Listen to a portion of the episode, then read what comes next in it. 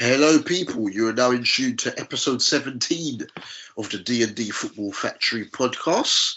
And today's episode is called Managerial Slaughter. We're gonna go. we're gonna Oh, be. God, yeah, what is this guy we're gonna be going through the um, the latest managerial changes, the possible pending ones, and overall give our opinions on everything. So we're going to be talking about Norwich second Daniel Farke, Xavi getting the Barca job, Conte newly taking over at Tottenham, Dean Smith getting axed at Villa. Why the hell Ole Gunnar Solskjaer still got a job? We're going to be going through it all today. And with me, obviously, I've got my partner in crime, my co-host on the D&D Footy Factories Footy on Top show that obviously airs on a Saturday morning on Top of him. D-Man is here. What up? What up? What's going Let's on, get Governor? started, but I'm good. I'm happy to be back on here, bro. Happy to be back Jeez! on another podcast. you Long good? You overdue good? and that. You good? Yeah, I'm good, man. I'm Yeah, good, man. family good? Family's all good. Family's all good. Mrs. is good. The wife, the, the, the little boy is good. Everyone's good, man. Good Everyone's stuff. Good. Good stuff. And we've got with us, you know, D and D get it done, whatever the weather. And we've got with us my, my, my mentor, my mentor, Oh, uh, God. a, s- a smart man who a smart man who not well he didn't give up on Man United but stopped investing as much money into the club as he used to because mm. the owners make him sick.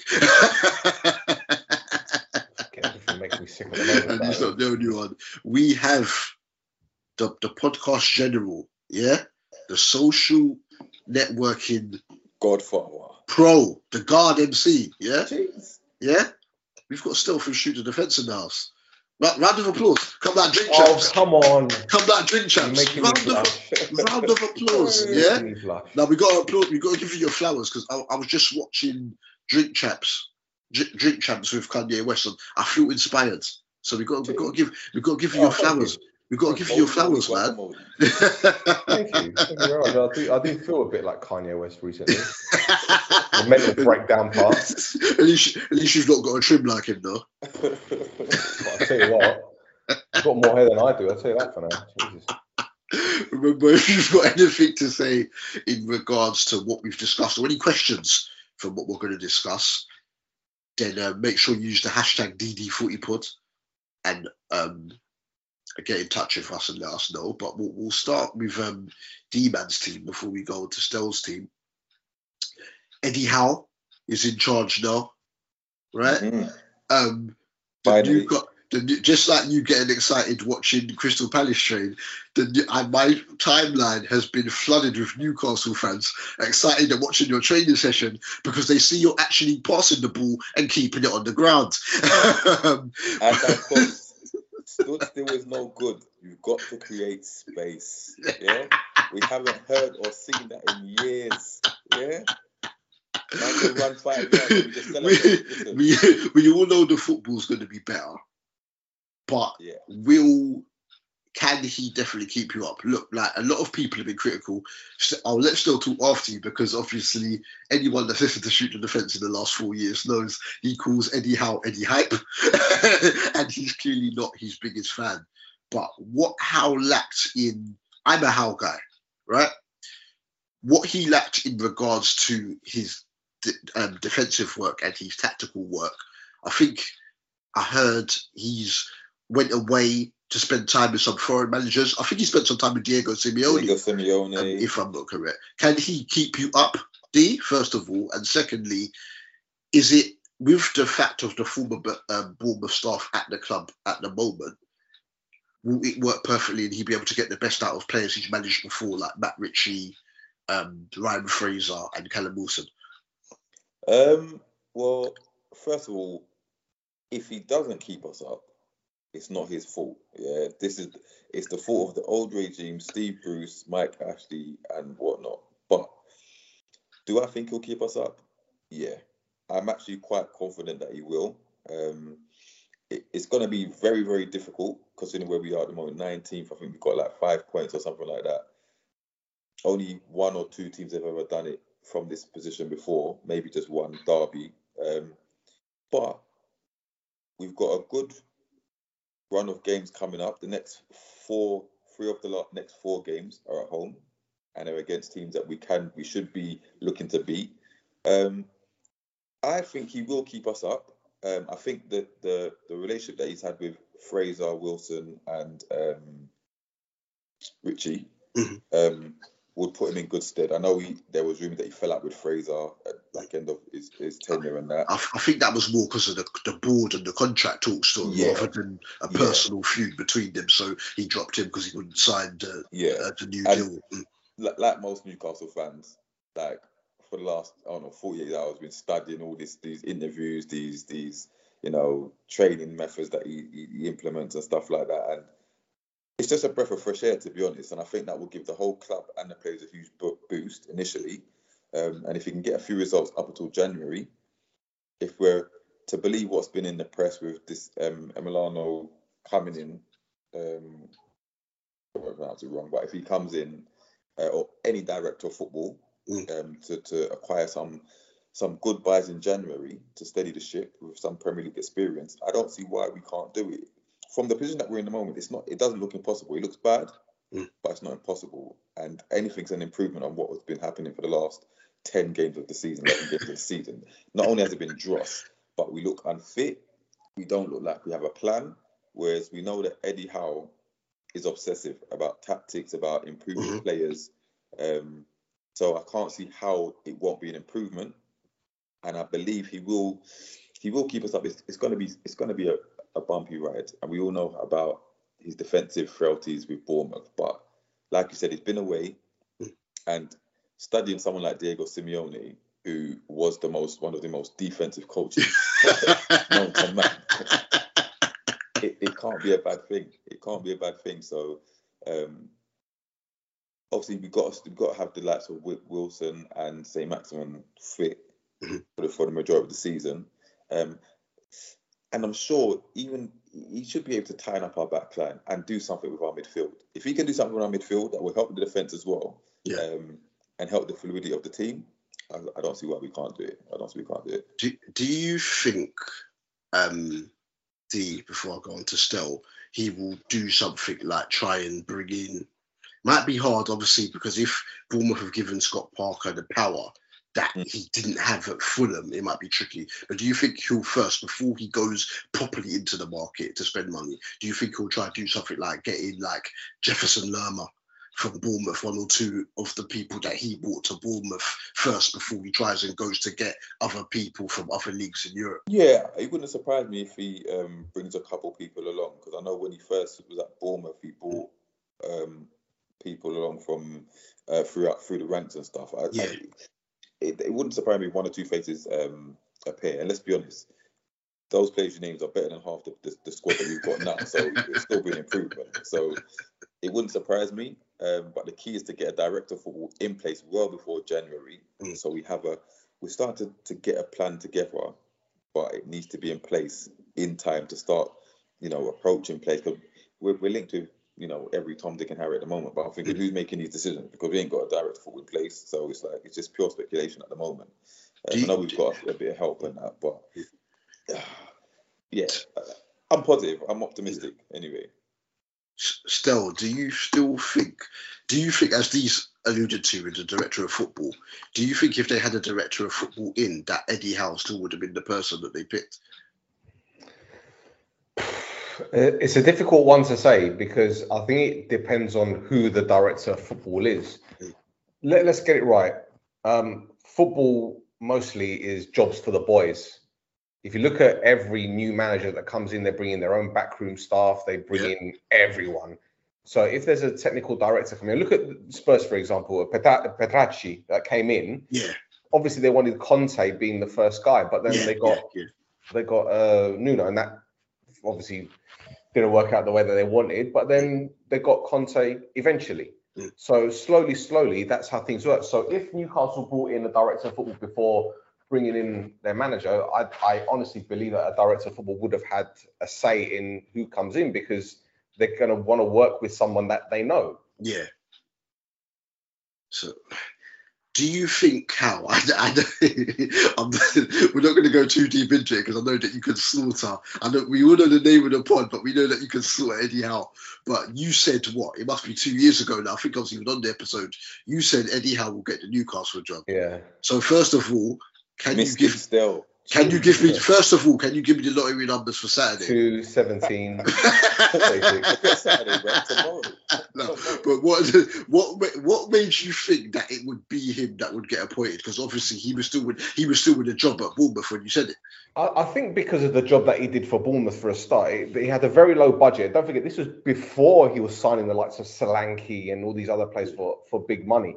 Don't forget, you know, he plays a certain brand of football which I think fits into the Newcastle ideology. You, we saw how Yeah. Kevin Keegan played a certain style of football. Okay, I'm not saying that it's like swashbuckling football, but it's good. It's easy on the eye. Yeah. All right, they take risks um, and they rely on on on very uh, potent forwards, which Callum Wilson obviously is.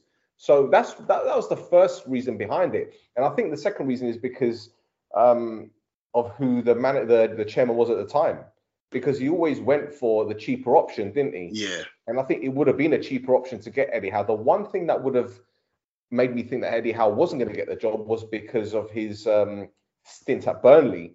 And the reason why it didn't work out is because he was homesick. Now, I can tell you this for now. I know someone who is at Celtic. I'm not going to mention the name, but he was telling me in the summer that Eddie Howe was was literally there to sign a contract at Celtic, Mhm. but then he changed his mind last minute. And people tell me, oh well, it's because of the whole backroom stuff issue. That that had nothing to do with it. Eddie Howe just didn't fancy going to Celtic for whatever reason, personal or not. Yeah. Um, so that's the one thing that would have I would have said that maybe he wouldn't have taken the job uh, because of the locality. That being said, Celtic, granted, big club, but they're not a Premier League club, and they Yeah. don't have Saudi owners. There you go. So Man one had the hand ready. Hasn't he signed till 2024?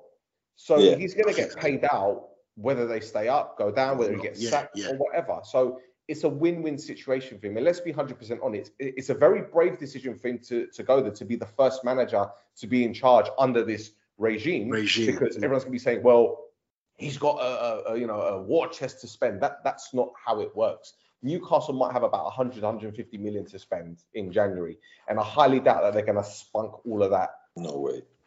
Yeah. so yeah, that's that's the long answer to your, your question. Yeah, yeah. So in regards to, to mm, it's a it's a. Do you think he's in danger because the bookies are doing numerous different Eddie Howe specials? Some have even set um, bets where they don't think he'll last at the end of the season. Oh, do you think there's do you think there's some form of agreement in place, even if Newcastle do go down the that he will still be in in a job? Well, obviously we don't know the ins and outs of it, but we, when um, Emery was linked, there was talk of a relegation clause that um, Newcastle could get rid of the manager should they get relegated. I mean, some of Emery's stature would I've hopeful he'd have a clause and say, if we do get relegated, I can go whenever, regardless. Yeah, But, Um, I don't think if if the worst was to happen and we do get relegated, because Eddie Howe has experience in the championship and promotion, Mhm. I don't see why we would want to get rid of him. I think they trust him because A, you wouldn't get a big manager anyway to, to, to Yeah. manage in the in the championship, but B, he's probably the best guy to bring us back up. And we will spend a lot more money if we get relegated because they're not going to st- settle for being in the championship for what Yeah, for yeah. more than one season. So, no, I don't think he'll leave. I think minimum 18 months he's going to be there, minimum. But I, I expect him to see out most of this contract. And should he do well, Mm. they might extend it after 12 months. You never know. But um, I'm I'm I'm I'm content with it at the moment. But I don't think I don't think he goes anywhere if we get relegated. No. Do you do you think we were both listening to Talk Sport last week when varying was, was it was it was it Thursday D when various fans were ringing up and they were saying that oh some were like yeah get big get Big Sam back in um Yeah. get what get Wilder and whatnot do you look at look at stuff do you think some fans a little disappointed with because of the Emery talk though as unrealistic as it seemed to go from Steve Bruce to a big name, do you think some of the fans are a little dis- uh, underwhelmed by the appointment? Yes and no. If, if let's be realistic, when the takeover happened, you know, you, want to throw out all these names or what, they were just fanciful names like Zidane's, you know, Conte, them kind of people there. So when talk came of Emery, like, oh, okay, like this is a this is an elite-ish manager Mhm. who Champions League quality gonna take on risk on Newcastle. You can't help but get excited, whether you like the style of play or nothing like that. But you know that you know you're taking back to the Arsenal days when they had a 22 match unbeaten run, took them to a final and stuff like that. From where we were, 19th in the table, to be linked with Emery and it was looked like it was going to happen. Of course, you're going to get excited. Yeah. So when it didn't happen, there's a sense of deflation, regardless of who you're going to get. Unless you're going to get a bigger name after that, whoever you're going to get linked to after that is seen as a step down. But when you when you digest it, like most Newcastle fans have now, they're not going to shy away from the fact that they got excited about Emery, but Howe seemed like a better fit at this present time. Yeah, yeah. And the more people, the more Newcastle fans look into him and realize what he's done, the more excited they got because they realize he's a step up from Steve Bruce. Yeah. They and you, and you put in perspective, like like most Newcastle fans said, if you're told at the beginning of the season that we'd be taken over and Eddie Howe will be our manager, you buy a hand off. Yeah. yeah, yeah. So it's like put it into perspective. Yes, we're excited now. They, they've run various polls on social media, and I think 96% have said, you know, they're happy, excited about it. Yeah. They've seen what they've seen a bit about what he's about and stuff. So now it's not seen as a as a as a, a plan B because they spouted all this stuff in the press that you know it was between him and Emery and you know to cover their tracks, whatever. Yeah. But I believe I genuinely believe his interview was quite good anyway. Mm. Yeah, Could of, could have because of what seen what he's about. Yes, Emery was the favourite because that was about his CV more than anything else. But if you're going to talk about relate, relatability to the to the players and someone who's got experience at, at the bottom end of the table, there's not much better fits than Eddie, and he's going to play good football as well. Yeah. There you go. Because he took everyone's concentrating on what he can't do to an extent, but you can't overlook the fact he took them from the bottom of League Two to the Premier League. And in I their if, Mm. if this was if this was a Klopp who done that, Yeah. he'd be shouting from the rafters. and, stuff like that. and, if, and if you made a movie about it, it'd be a blockbuster. yeah, yeah. So, And in their first season, I think it was the 15 to 16 season, they had a bag of it was either 15 16 or 16 17. They had a bag of yeah, it was 15 16. They had a bag of injuries, and he still kept them up so easily that the last three or four games he switched up the team and they still finished well And they beat So- Chelsea at Stamford Bridge. 3-0, innit? There you- I remember that. One There nil, you I think it was Glenn Murray go. scored the winner, wasn't it? Do- do- But the thing Yeah, is, with, with, with the appointment, Mm. the- it's, it's like i- if you if you look at football, like the Premier League recent history, right? You had, you had Chelsea with uh, Abramovich came in. They had Ranieri at the time. Abramovich Mm. gave him a year, and then once that year was done, they brought in Mourinho because Mourinho just won everything. But the thing is, Chelsea were a Champions League team, so they were going to be leveling up. They, they weren't going to get, uh, I don't know, like a fucking uh, who, who was a low low league manager. I, I don't know. Do you know what I mean, they weren't going to get just an anyone. Do you know what I mean? yeah, But Man City, what they did when it was Shinawatra, it was uh, he came in, then they had Eriksson, then Mark Hughes came in, and that's when Mansour took over. And they still gave Mark Hughes the money. He brought in Barry, brought in Tevez, he brought in Adebayor, and then when that didn't work, bang, was it Mancini that came in? yeah, It was Mancini. That's when they started spending on Aguero when Ferguson said no value in the market. They bought Silva, Yaya. Toure. Newcastle are in that situation to what City were in. City weren't punching. Do you know what I mean? yeah. So Newcastle are in a similar situation. So they're not going to go in and, and, and try and bring in a, a stellar name for a start because Yeah. immediately the expectancy is up there. yeah. So they're going to want to bring in these big names. It's like uh, D-Man when when you were on the show with Lee Clark, and Lee Clark said Newcastle are going to bring in someone that's not like a massive name, but someone that can get them playing football, get Yeah. the fans back on. So don't get me wrong, like that that, that stadium can be rocking. I've been there Yeah. a fair few times, Yeah, and they effectively are the 12th man. I know it's a cliche, but it, that club definitely. yeah, Um, and they're going to want to see pretty football, aesthetically pleasing on the eye. And to be honest, I don't. Okay, while the results are important, I think the fans would rather go to a game, be entertained and say, right, we paid our money. The team gave it their all. All right, we didn't win the game, but we saw progress, right? Yeah. And that's what Eddie Howe's going to give you. Now, I called it Eddie hype because certain man that are on Talksport now were talking about this guy being the next England manager. I'm thinking, hang on, Sven Goran Eriksson shit himself as England manager. Yeah, he was being followed everywhere. Yeah. The England manager's job is a poison chalice. Yeah. You got Capello, one of the greatest ever managers, who won managers, yeah. everything there is Yeah. to win. He's managed not not just like big teams, we're talking about big players. Yeah. Ronaldo, Yeah. Beckham, Yeah. um, Baresi, Maldini, all these players. Costa Costa even- Curta. Yeah, and Right, he, coach. even he was getting pelters from the British, from the English press. Yeah. So how are you going to talk about Eddie Howe, who was just about kept Bournemouth in the Premier League as the next England manager? That's stupid, Yeah, it It's was absolutely stupid. It was nonsense. Yeah. right? But he's taken that time out. All right, he didn't. Okay, Bournemouth got relegated, but if you look at the previous years, what he did was nothing short of a fucking miracle, right?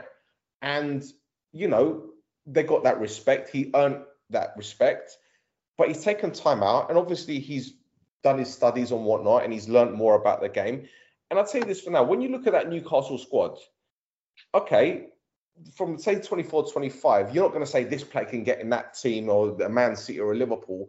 But when you look at Dubravka, he's saved them so many points over the years. Yeah. Fantastic goalkeeper. Lascelles, he's gone a little bit downhill, but I think it's a confidence thing. He can be a solid hope so.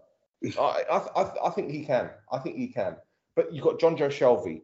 Mm. You know, he can play ball. Almiron is a fantastic footballer. Um, Willock, we saw how well he did back in the last season Yeah. uh, Saint-Maximin, Callum Wilson, and these are just four or five players that you know. And all you need is like maybe five or six that can really dig it out of the mind. Newcastle have got that. Yeah. Mm. Don't forget also, while I while, before I forget, you can practically say there's only two teams left to go down now because I think Norwich are done. And when Yeah, you're talking are, about preparing for life in the championship, I think the next Norwich manager, which we're obviously going to go into, is going to Yeah. be the next man because they're preparing for life in, in the championship. Yeah. Newcastle, are like, right, we know that there's two more relegation places up for grabs. We're going to bring in a manager that plays good football, that can get big results. Because don't forget, he beat Chelsea away, he beat Man United at home. Didn't, I'm sure he beat Liverpool at home as well. Was it 4 3? Four, three, Fourth. Thanks, though. Well, listen, fucking Stanislas scored from a corner against United for fuck's sake. You know, uh,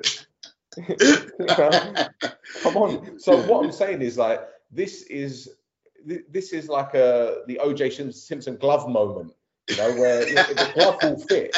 That's that's what it is with, with Eddie Howe, and I, I can't see them going down. And and as for the transfers, if you look at the players that are out of contract in the summer, Tarkowski, he could be a signing. Yep. Uh, Jesse Lingard is another one. Yeah. There's so many other players that are possibly, you know, still like talking about signing a new deal. I don't Mhm. think Eddie Howe's going to go and look for like someone like fucking Icardi or all these other players. He's going to want. They're going to want players who know the Premier League. yeah, Yeah. yeah, yeah, Yeah. To get them out. Yeah, yeah, exactly. yeah. They might yeah. want one or two that have got that little bit of individual brilliance, but you're going to need four or five players that will come in and say, right, we know this league, we know what is expected of us, and we're just going to do a job. It's that simple, really. I don't think it's a bad bad um, appointment whatsoever. I think it's, it's an it's an intelligent, calculated one. Yeah, yeah, yeah. So, so do I. So, so do I. Let's stay in the quagmire then, because I was actually going to go Man United, but let's stay in the quagmire while we're there. Would- to, to well, phrase to phrase to phrase Big Sam, you've just mentioned Norwich still. They get their first win in 21 games going back to the 19 to 20 season, and then three hours later, Daniel Farke is told to fuck off. Basically, sorry, I had to do it. So, so, I had to do it. So, but fuck? what- what- what- job anymore. I don't I don't get that because because if they go down, he's too clearly too good a manager for the championship. I watched them last season. They were head and shoulders, not all the time, but okay, Sheffield Wednesday because that's mum's team home and away and whatnot. They were head and shoulders above most of the division. So if he's still in charge, regardless of what embarrassing things they do this season in the Premier League, they're gonna come they would come straight back up anyway.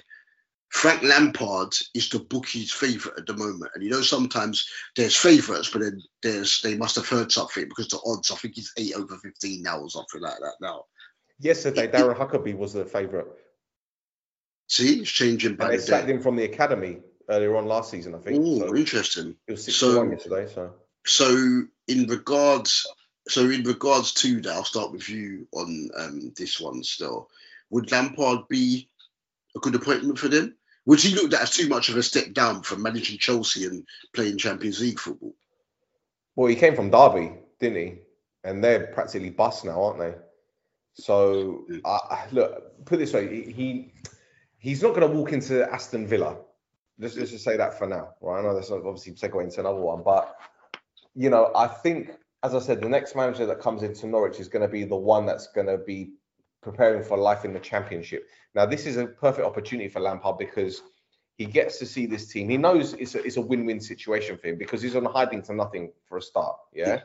So if he keeps them up, it's a miracle. If they go down, well, you know, was on the wall. Exactly. But that gives him enough time to prepare for the championship, which he he's fully aware of. Mm-hmm. What would be interesting for me is who he brings in from the back room for the backroom staff, because I know John Terry left Aston Villa beginning of the season, if I'm not mistaken. Yeah, did, and I think he was like the defensive coach. Yeah. And I was talking to the, the guys on our podcast last night, and I was saying, well, maybe he will go with Lampard, but they were like, well, no, he will want a job for himself. So maybe and I don't think they get on. I don't think him and Lampard get on. I don't. Well, there you go. Yeah. What, what, so, what, what, what's, hap- what's happened though? They used to, you know, they were like a scumbag. maybe, maybe Hollywood at Christie. No, son, no, no, no. Never mind.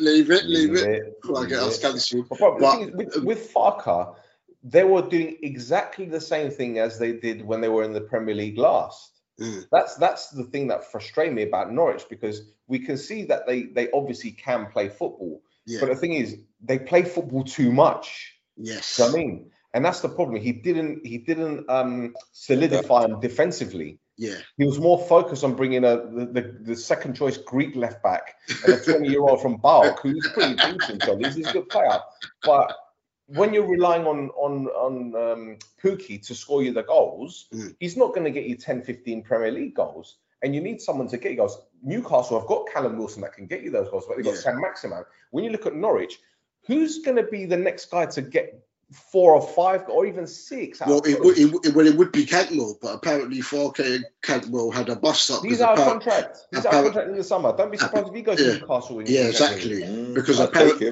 because apparently Cantwell is not been training to the best of his ability or something like that. But what obviously, as you're saying, Stel, is that he kept on chopping and changing the team. Like the team they played against Liverpool on the opening day of the season is completely different to the team that was when playing, just chopping, change. And the only person really then I can see that, okay, I see what he's doing a bit. Obviously, you've got Aarons at right back, but Norman as well. I think mm. Norman's on loan. He scored on the weekend when they beat Brentford. He's decent, but otherwise, just chopping, changing. You don't know your best 11, chopping and changing. I don't know how you expect the players to pick up um, the confidence on that, but you got the win. So I don't know what's happened that they've sacked him. It makes like surely he's that Warrington more time. Well, I honestly believe that they sacked him before the game. I think yeah. that he it was because as I was saying on the pod yesterday, so to, to bring that up again, yeah. when when you've gone through so many games without a win and you mm. finally win, you'd expect the manager to be on the pitch, hugging the players, punching the yeah. air, going to the crowd. True, but the interview, like, yeah, yeah, yeah, yeah, you're right. Because and then even the interview, and it was a bit yeah, so you, I think yeah. he knew the writing was on the wall. I think it was pretty much done before that. I think they just said to him, "Look, just go out. This is your last game, and um, and uh, just see what you can do, and then just kick on from there." But you know, I think not replacing Buendia was criminal, yeah. absolutely criminal. Well, thing Rashica was kind of meant to be the replacement, wasn't he, for um, Buendia? Let's be real, though. Let's be real.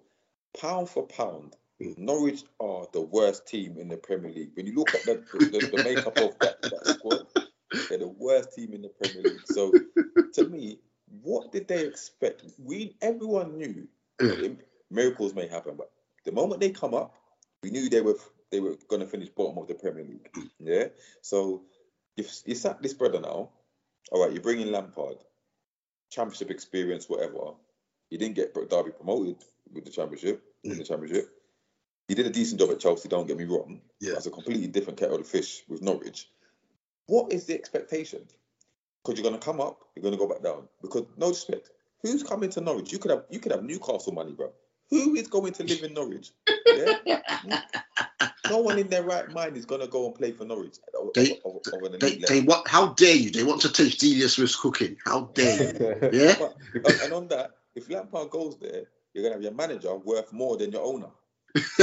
Lampard's 66 million, the, the thing is, like when when any team comes up to the Premier League, their remit is to okay, obviously to stay up, you know. But if you look at teams like Burnley and Brighton and clubs who've been in the Premier League who aren't fancied, so to speak, they've always been difficult to beat.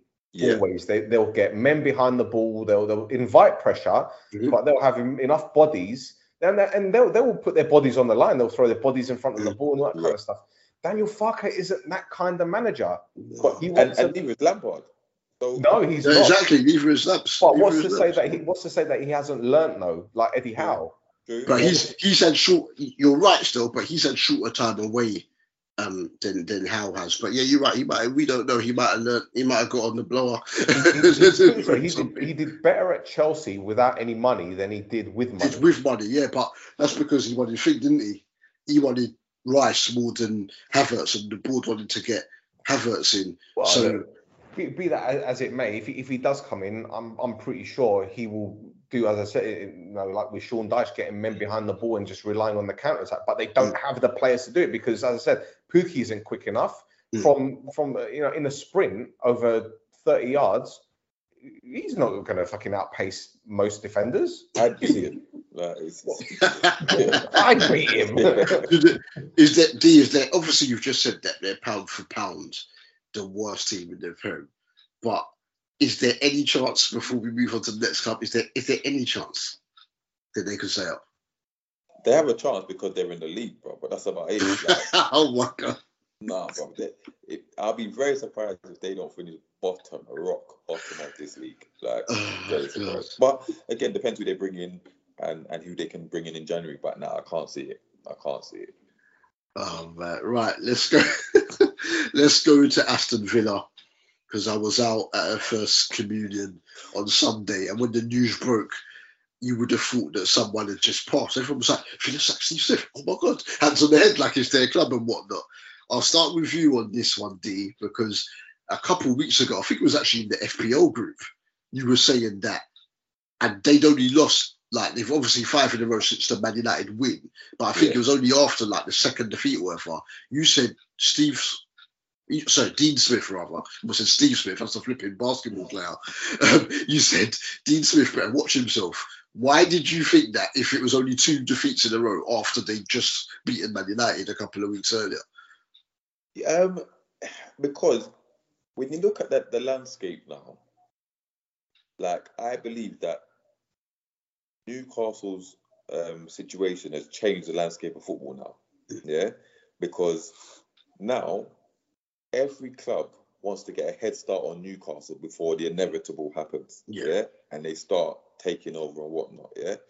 Now with Villa, the way I looked at it is that yes, they've sold Grealish, Mhm. but when they brought in the, the, those players, the three, three or four players that they brought in, Mhm. a lot of people expected them to be around sixth minimum. Yeah, possibly better. People were talking possibly better. We know the hype around Right. Leon Bailey, etc. Buendia hype with Arsenal and that. Yeah. So when they started losing, my my thought was, if this continues for another couple of games, the owners are going to look at this and say, nah, because I don't think, I think they were very surprised at how we did in the first place. Yeah.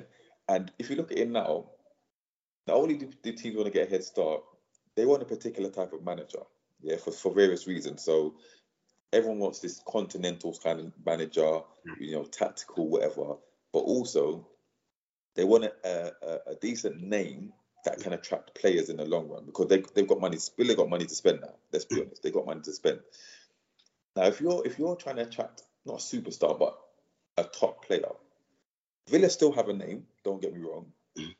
but when they say right, who's your manager, and you see Dean Smith, yeah, but then you've got likes of Klopp, Pep, Conte, you know, uh, Benitez, those kind of managers. It hasn't got that same kind of pull. Yeah. So I personally believe that these owners were looking for an excuse to sack him because let's be honest, five five defeats isn't the end of the isn't the end of the world. Mhm.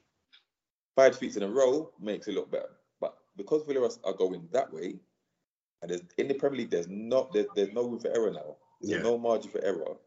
You need to act quickly to, to steady the ship, and I think that's why I thought it, it's not looking rosy for him. It's not look injuries haven't helped. Don't get me wrong. With, with Danny Ings, something doesn't seem right with Danny Ings again. Yeah. Um, but and Leon Bailey's been in and out with a couple of injuries and stuff. But Mm.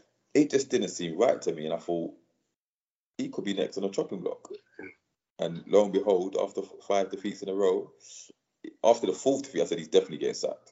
If he loses one more game, he's getting sacked. Yeah. So no surprise to me. No surprise to me. they they did show some real fight still in the um the second half against Southampton. Obviously, it was too little, too late.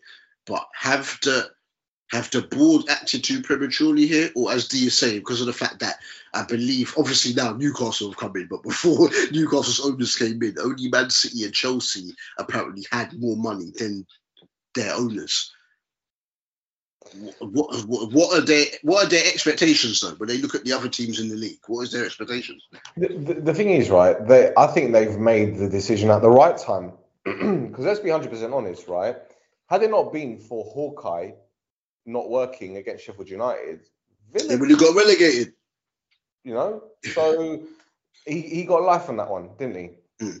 Um, and if you look at the amount of money they've spent since he's been in charge, I think it's around about 230 odd million. Okay, people will say well, they, made 100 off Jack Grealish, but Mm. you know, signing players like Wesley for 20 odd million and signing um, uh, Tyrone Mings for 21 million. And a lot of his signings, while they did well, you could just see that defensively they weren't a, a, a unit anymore. Mm. And yeah, people say they beat Man United and they did this and they beat Liverpool and they did this and they did that. All right, fine. But you know, sometimes some managers catch a break, but then afterwards that luck runs out and you see what they're really about. Now, I'm not saying he's a bad manager, but I think Villa have acted um, accordingly and they've done the right thing because they know it's the international break. It gives them a bit of time to, to look for another manager, and then January comes, and then, then they can do some more some more deals there. Um, I don't think they panicked, but at the same time, when you lose that amount of games in a row, for me, it, it's not a big thing. I, I follow a team in Cyprus, and there have been managers who've you know lost four games in a row, and they've been sacked. There have been managers that have been sacked after two days. So Yeah, for me, yeah, this yeah. this ain't anything anything new. And people say, yeah, it's the Premier League, it's a different thing. But no, it's a results industry. And when you look at the amount of players that he's brought in, especially this summer, people will say, oh, Jack Grealish hasn't replaced him. Well, Jack Grealish wasn't the be all and end all of it. He signed a fantastic goalkeeper. You know, that back line, Targett and Cash, I don't know what's happened to them, to be honest. Cash has been all right, but Targ just got called up. them, yeah. Just got called up to the Polish squad, by the Mm. way, Matty Cash. But Mm. what the hell was Matt Targett been doing? I, I don't know. I didn't remember being to him the first week and I got rid of him after that because Ashley Young came in. You know? Douglas Luiz, Douglas Luiz is a brilliant midfielder, but he gets too many bookings. Mm, Um, Ollie Watkins is hit miss or maybe. Mm. Danny Ings is the only shining light is uh, Cameron Archer, and Yeah. you know don't know what's going to happen with him. He's been called up to the England under twenty squad, but Mm. is he going to get the opportunities to play? I think he should, but at the same time, you know, it's a, it's a it's another step up. So again, if they're talking about Steven Gerrard coming in, Mhm. their their their levels of expectation go up because he's got Rangers into the Europa League. Mm. He's won league the, the league title in Scotland on on a shoestring budget mind, undefeated. Mhm. a whole season unbeaten, Mm. and he knows the Premier League. Yeah. So D- Do you think Gerrard will work? Because for me myself, I think it will either go really well. I don't think there's any in between. I think it will go really well, or it could end up being disastrous. At the end of the day. it's a catch twenty two in it because you know some see as you know a stepping stone to, to Liverpool, Mm. um, but on the flip side, hey, that, that, does he not want to finish the season with Rangers and see if he can bag another couple trophies? That's what I was thinking. But then if but then if he does stay, he misses out on the chance of managing the Prem until he hopes Liverpool come knocking. Yeah. But if it if if it does go wrong, then he's blown his chance for for Liverpool. But then the same, what is what is Villa's measure of success? Because This, this is what I'm saying. what is a good job if Gerrard goes there, getting him into Europa, like bagging a, an FA Cup? Like, I personally believe, I think he should take the role. Yeah, I think from a selfish point of view, I'd love to see him manage in the Prem, Mm. but it'd be interesting to see how he can, uh, because Rangers play very good football, don't we? He's, he's got Yeah. Rangers playing good, exciting football. Yeah. If he can transmit that to Villa Mm. and keep and make them solid, then he will be a, a red, and he'll have they'll back him financially. Yeah. And does he have the autonomy to bring in his players? It's all it's, it's all ifs and buts, but I think he'll do okay.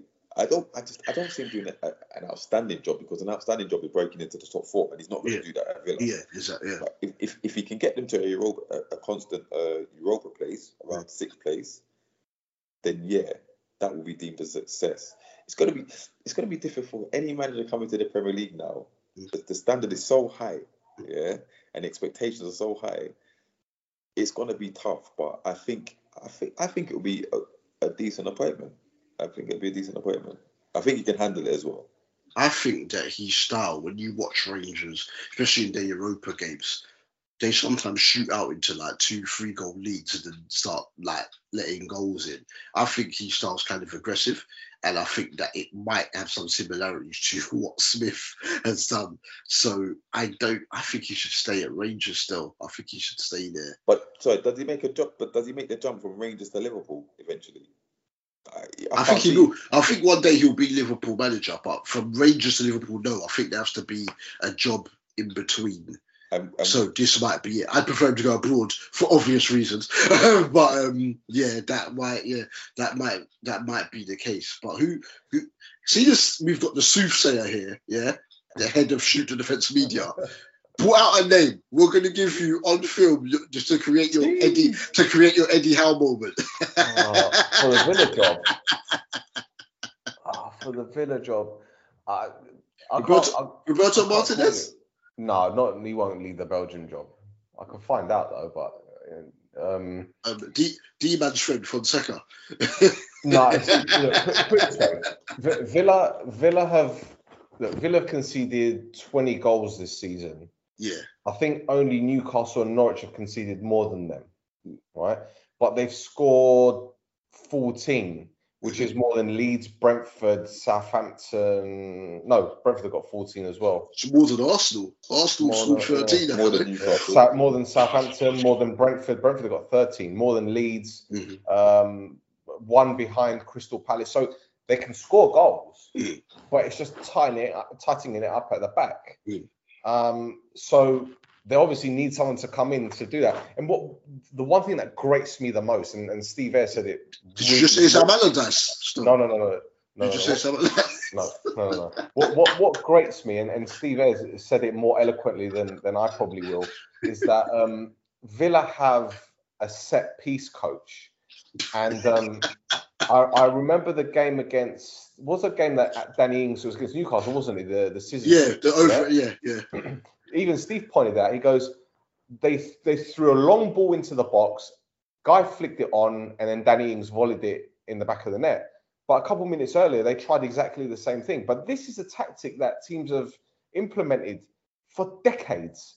So why do you need a set piece coach for something like that? I mean, Man United got a set piece coach, and they conceded like five goals from set pieces in three games. You know, so these these new job roles are just weird. So you're going to need someone that can coach defensively, but also offensively. And I, I don't see why Steven Gerrard shouldn't get the job if, if he's interested in it. That being said, as you guys said, Rangers are in Europe. Why would you want? Why do you want to go from, you know, doing relatively well at a big club? Because Rangers are huge, man. Massive. Mm. They're a huge club. To Aston Villa, okay, Villa are also a big club, but in the situation that they're in right now, I don't know. I don't know. Villa, Villa, to me, Villa are in no danger of getting relegated. Yeah. I don't. Like, they're, they're not. They, they, they've got too much quality. I think they, they, they'll be fine. I just Oh, don't. don't know. It's a bit, a bit of a dangerous thing to say, man. a bit of a dangerous thing to say. I. Too, too good to go down. Middle, Middlesbrough settings in the late all, all, it nineties. takes, all all it takes is one injury for that goalkeeper, and they're done. Even They're even done. even he, but he's the standards he's set now from the last few months with Arsenal in 1920 and last season. He's been a bit off to start the season. Yeah. Those those first couple goals against West Ham and some of the other business he's been doing, it's like he's got a hangover from Argentina's Copa America win.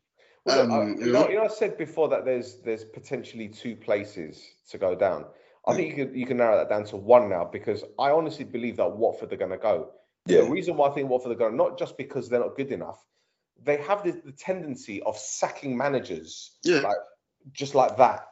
I, I remember one season I think they had four managers: Malky Mackay and um, what's his name, Jokanovic and Yeah. whatever. So I can't see Ranieri lasting.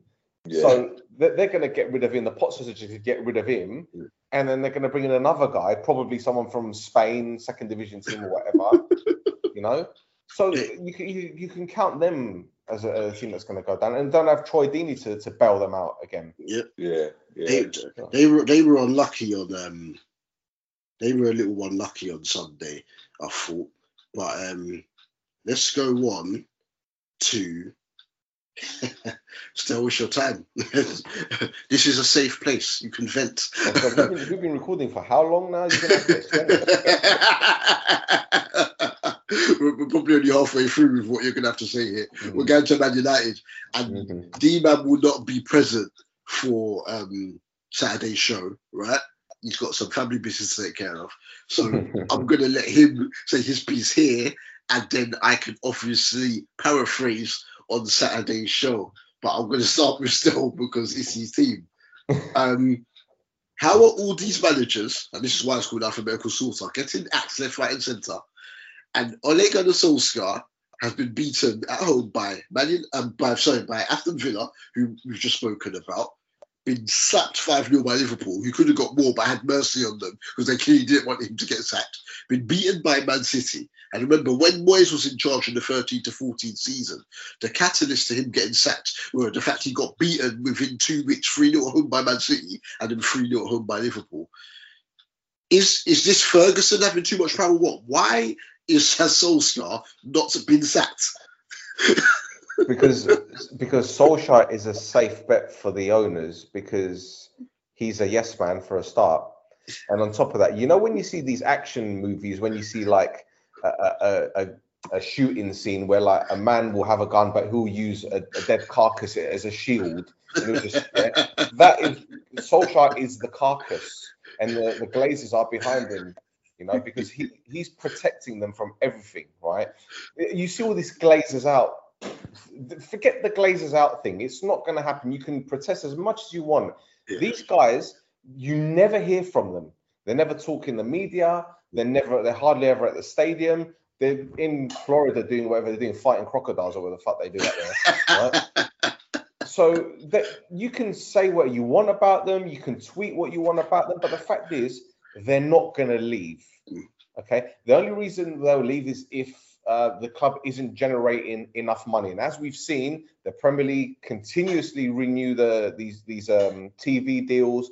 Man United always have some kind of commercial partner or some new deal, so they have the the pull to bring in money to appease the owners. And on top of that, people continuously renew their season tickets. Mhm. So there's still revenue coming in. When that stops, that's when they'll say, right, it's not worth it. But they are. And let's be honest, right? All it takes is one or two signings, it pacifies a load of supporters, and everything's rosy until there's a loss or there's a bad performance. And then it's just, you know, it's just repeating it. You know, when you have a child, you you you you feed them, you put them to bed, you change their nappies, they wake up, they're hungry, you feed them, they shit, you change their nappies. It's, it's the same sort of thing. it's the same sort of thing. So Solskjaer hasn't been sacked because originally they saw him as a long-term plan. He, he started off well as interim manager, went like 14, 15 games unbeaten. Then he got the job full-time. And that's when I said, in fact, beforehand, I said, you watch when United get their first loss, what's going to happen? And this is where we are. Now, I saw a stat that he, I think 20% of Man United's Premier League defeats have at home have been under yeah, that's what I was going to come to. Yeah, under Solskjaer, yeah. which is, I mean, that that says enough. But it isn't just down to him. I said it from day dot. He's tactically inept. He's not the man for the job. Mm. He's there as a he's great as man management. Don't get me wrong. He's brilliant at dealing with the players. But from a tactical perspective, he's shit. Right. So what you're looking at is someone from your backroom staff that can take the training sessions. Well, I look at Michael Carrick and he's sitting there with one of these. You know, I don't know who he's talking to. Bluetooth headsets. Um, Is, is he playing Who Wants to Be a Millionaire? Phone a friend every time. Is that what he's doing? You got Kieran McKenna, who I've heard should be training juniors. You've got Mike Phelan, who in the last 30, 40 years of his time at Man United, the best thing he's done is wear shorts. That's, that's oh my And god. pop that balloon. and pop the balloon. Yeah, Oh my Ferguson a heart attack. Um, but but but it's it's deeper than that. You look at the technical director, who's Darren Fletcher, and Darren Fletcher, who's look at different clubs with technical directors, Salihamidzic at Bayern Munich, Paratici at Spurs, etc., etc. You never see them on the training field, but you've never seen them in a training kit on the pitch with the players being involved in training sessions. What is this madness? Right? But that, that's just like the administrative administrators, like the coaching side.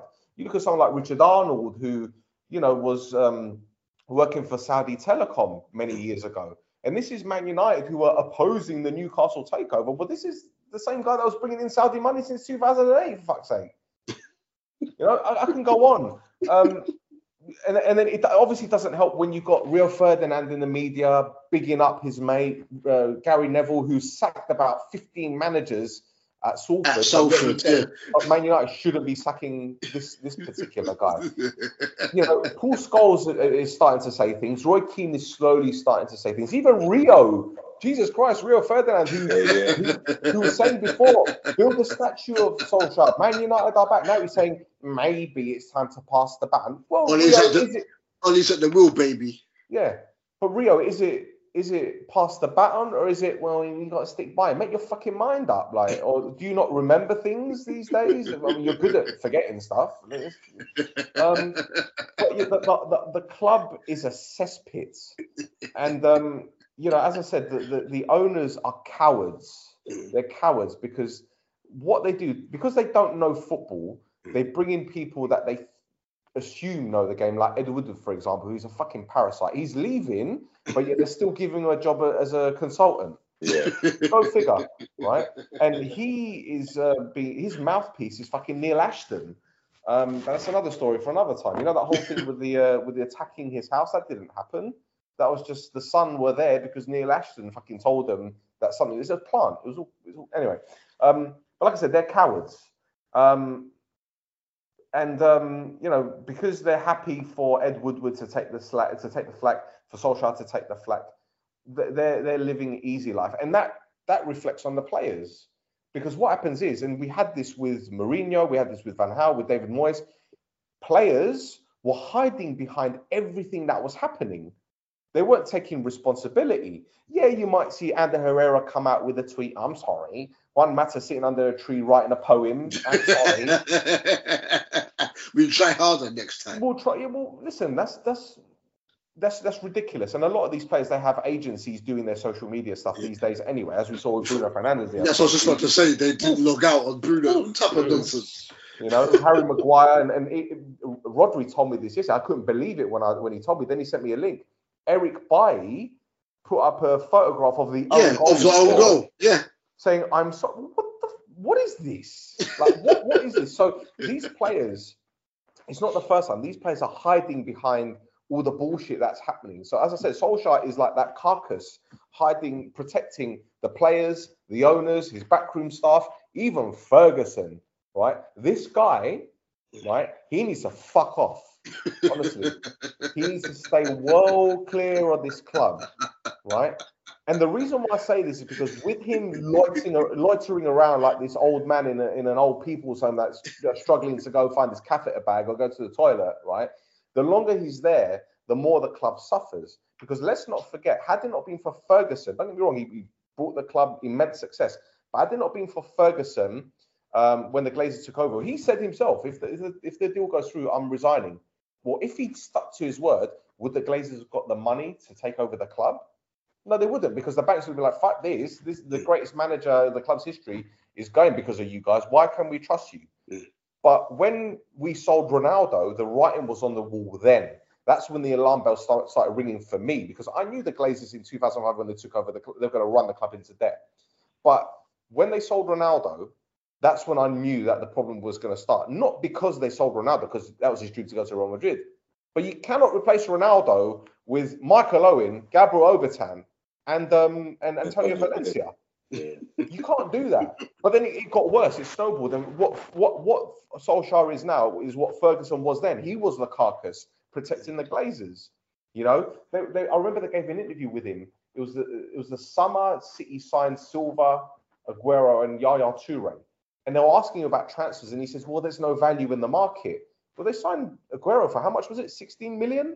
It was Silva for less than that, and Yaya Toure there or thereabouts. It mm-hmm. wasn't massive money, but you're spending seven and a half million pound on Bebe, who a year before was playing at the homeless World Cup, right? He joined Vitor Guimarães. You hadn't even seen, they hadn't even seen him play.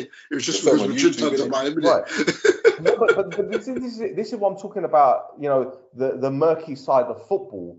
When you see who the club aligned themselves with, as in um, Jorge Mendes, Mm. who had Nani, who had Anderson, who had Ronaldo, you know, we, we, we were interested in, in Bebe. He moved to Guimaraes. Guimaraes offered him to PSV Eindhoven for two and a half million. They said no. He then got George Mendes, and then United are signing him for seven and a half million pound. Where did that money go? because you got to pay signing on fees and agents fees, and I'm pretty sure if if I'm just assuming here, so this is this is conjecture. There's no there's nothing factious here, uh, factual here, but based on what I know in the game, certain people get certain percentage cuts. Like for example, when when Sam Allardyce dropped Ravel Morrison because he asked him to join him and his agent, and Ravel Morrison said no. So what happened? He sent him out on loan to fucking QPR, Mm. right? So I wouldn't be surprised if Ferguson got a little brown envelope from the Bebe signing. It wouldn't surprise me if he got an envelope from signing various players after that, because when the Glazers took over, David Gill was was still there. Don't get me wrong, but Ferguson was effectively pulling all the strings. So it, it was down to player signings, player departures, Yeah. and don't get me started on the Wayne Rooney debacle. Don't get me started on that one. So it- it's been a clusterfuck since what 2008 and 2009. I knew this was going to happen, Mm. right? But with the impact that social media has, everyone has an opinion. Everyone has things to say. You hear hot takes here, hot takes there. The fact is, this club is in the mud. It's in the fucking mud. And before I end this, D, you remember in the early 90s when Liverpool were going through a little bit of a funk? You know, they had uh, Graham Souness, they had Souness, yeah. um, Roy Evans, and then Houllier came in. When Souness and, and Roy Evans were there, Mm. you wouldn't hear Alan Hansen saying, well, you know, you've got to give them a chance. Alan Hansen was like, no, they're not doing well. This is Liverpool. They need to level up. Yeah. Mark Lawrenson, who's a little fucking mouse, even he grew some balls and he was saying things. Mm. So why are these players at United, Why are they protecting? Why are they protecting Oli? because they have their own interest. Because Gary Neville has hotel football and they have an, uh, an agreement with Manchester United Football Club. Because Rio Ferdinand has got his little fucking media company or whatever shit that he does, Mm. and he doesn't want to upset the powers that be. Now he's starting to slate Woodward because Woodward's going, you know, but he's still mates with him. Yeah, So they all have ulterior motives motives. you know. And this is where Manchester United are at the moment. As I said, it's a clusterfuck, but it is it's it isn't just Solskjaer, it's everything, everything. And I summed up how many years worth of problems in the space of five minutes.